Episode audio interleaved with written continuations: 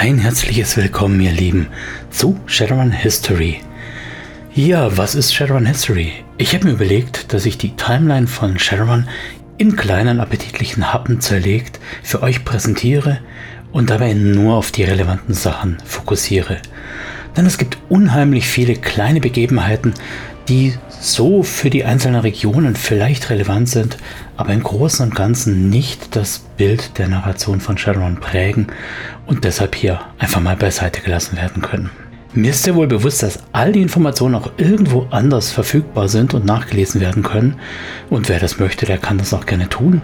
Ihr findet natürlich auf Shadow Helix oder Shadow Wiki immer noch ein paar Details mehr. Die Aufbereitung hier ist quasi als Kuration an den eiligen Hörer und wer es nicht möchte, der kann ja einfach drüber springen. Wer sich dagegen entscheidet, heute hier zu sein, heute mitzuhören und teilzunehmen, dem wünsche ich erstmal viel Spaß. Das Ereignis, um das es heute hier gehen soll, ist das Saratec-Urteil und wie es dazu kam. Die Ereignisse beginnen quasi mit dem 8. Januar 1999. An diesem Tag nämlich haben Mitglieder der Teamster Union, einer Lastwagenfahrergewerkschaft, ein Vertragsangebot der Regierung abgelehnt und befinden sich seitdem im Streik. Die Tatsache, dass die Lkw-Fahrer nicht mehr liefern, bedeutet auch, dass in New York City sich recht schnell eine Lebensmittelknappheit erstreckt. An dieser Stelle fragen wir uns natürlich noch, was hat das bitte jetzt mit Ceratec zu tun? Dazu müssen wir ein bisschen weiterspringen, nämlich an den 12. April 1999. Während dieser Lebensmittelknappheit wird nämlich ein Laster von Ceratec angegriffen. Die Aufständischen, also das sind so ziemlich alle Bürger, die keine Lebensmittel haben, die Aufständischen halten diesen Laster fälschlicherweise für eine Nahrungsmittellieferung und wollen sich die unter den Nagel reißen. Tatsächlich aber ist es ein Laster der medizinischen Forschungsanstalt und er enthält Güter, die man so nicht in der Allgemeinheit haben möchte. Tatsächlich enthielt der Transporter infektiöse Bioabfälle und die dürfen natürlich auf keinen Fall geöffnet werden und in die Straße gelangen. Aus diesem Grund sahen sich die Ceratec-Angestellten gezwungen, die Angreifer mit Gewalt zurückzuhalten. Bei der Auseinandersetzung starben 200 Angreifer und 20 Angestellte von Ceratec. Nun, es ist natürlich klar, dass in einem Rechtsstaat wie USA nicht einfach auf offener Straße Bürger erschossen werden können, ohne dass es zu einem juristischen Streit kommt. Infolgedessen wurde Ceratec also angeklagt. Im Fall United States vs. Ceratec Corporation wurde schlussendlich zugunsten von Ceratec entschieden und die Tatsache, dass Ceratec die ganze Bevölkerung von New York geschützt hat vor einer möglichen Kontamination mit den Abfällen, noch als lobenswert dargestellt. Durch das juristische System des Präzedenzfalls in USA ist daraus hin sozusagen erwachsen, dass ein Konzern das Recht hat, seine Besitztümer, seine Güter und Ressourcen mit physischer Gewalt, mit bewaffneten Truppen zu verteidigen und darin genau liegt auch die Bedeutung für die Shadowrun-Narration. Hier werden also die Konzernarmeen im Prinzip legitimiert und vorerst mal eingeführt auf den juristischen Boden gestellt. An den vollständigen Umständen um das Heretic-Urteil und die Entstehung des ganzen Konflikts ist vor allen Dingen bemerkenswert, dass er zuerst erwähnt wurde im Almanach der Sechsten Welt. Der Almanach der Sechsten Welt, der kam raus 2010 und ist theoretisch ein Quellenbuch für die vierte Edition.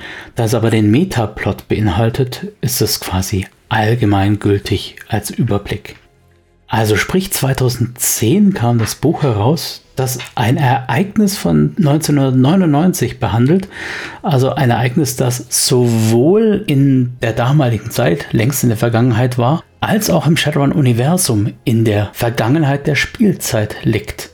Wir haben also hier tatsächlich etwas nachverdichtet. Das Saratec-Urteil selbst dagegen hat schon Bestand im Lore seit Shadowrun 1, auf Seite 12 tatsächlich. Und da sehen wir schon, wie grundlegend diese damaligen Ereignisse für die Shadowrun-Narration sind. Was also tatsächlich passiert ist, ist, dass man damals schon das Saratec-Urteil hatte und die Konsequenz daraus, dass Konzerne zu Konzernarmeen greifen können, die Erzählung dahinter, wie es dazu gekommen ist, die ist allerdings erst in Shadowrun 4 oder im Almanach der sechsten Welt dazugekommen. Und das ist natürlich eine höchst spannende Sache, weil man die Ereignisse damals für so wichtig erachtet hat, dass man im Nachhinein noch ein bisschen gepolished hat, um da mehr runder zu werden und die Welt stimmiger zu gestalten.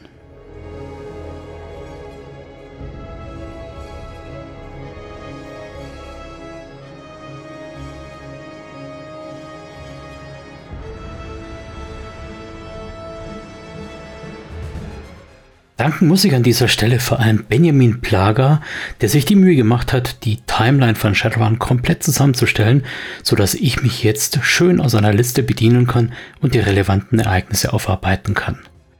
Außerdem danke ich natürlich wieder einmal der freundlichen Band Erdenstern, deren Tracks vom Album Silizium ich auch hier als Musik für den Podcast verwenden darf. Vielen Dank. Das war's für heute schon und wir hören uns demnächst wieder. Ich hoffe, ihr hattet euren Spaß an diesem kleinen Snippet. Bis dahin, ciao.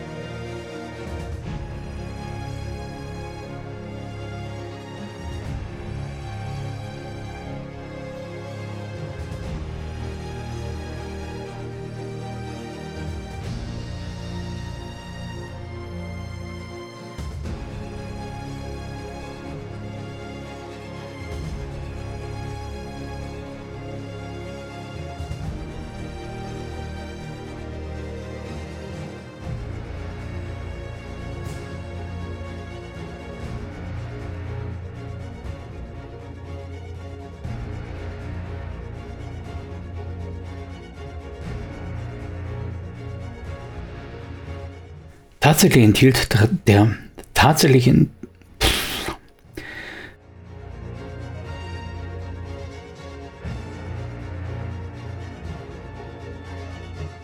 Aus diesem Grund sahen sich die Saratec-Angestellten gezwungen, die Angreifer anzugreifen,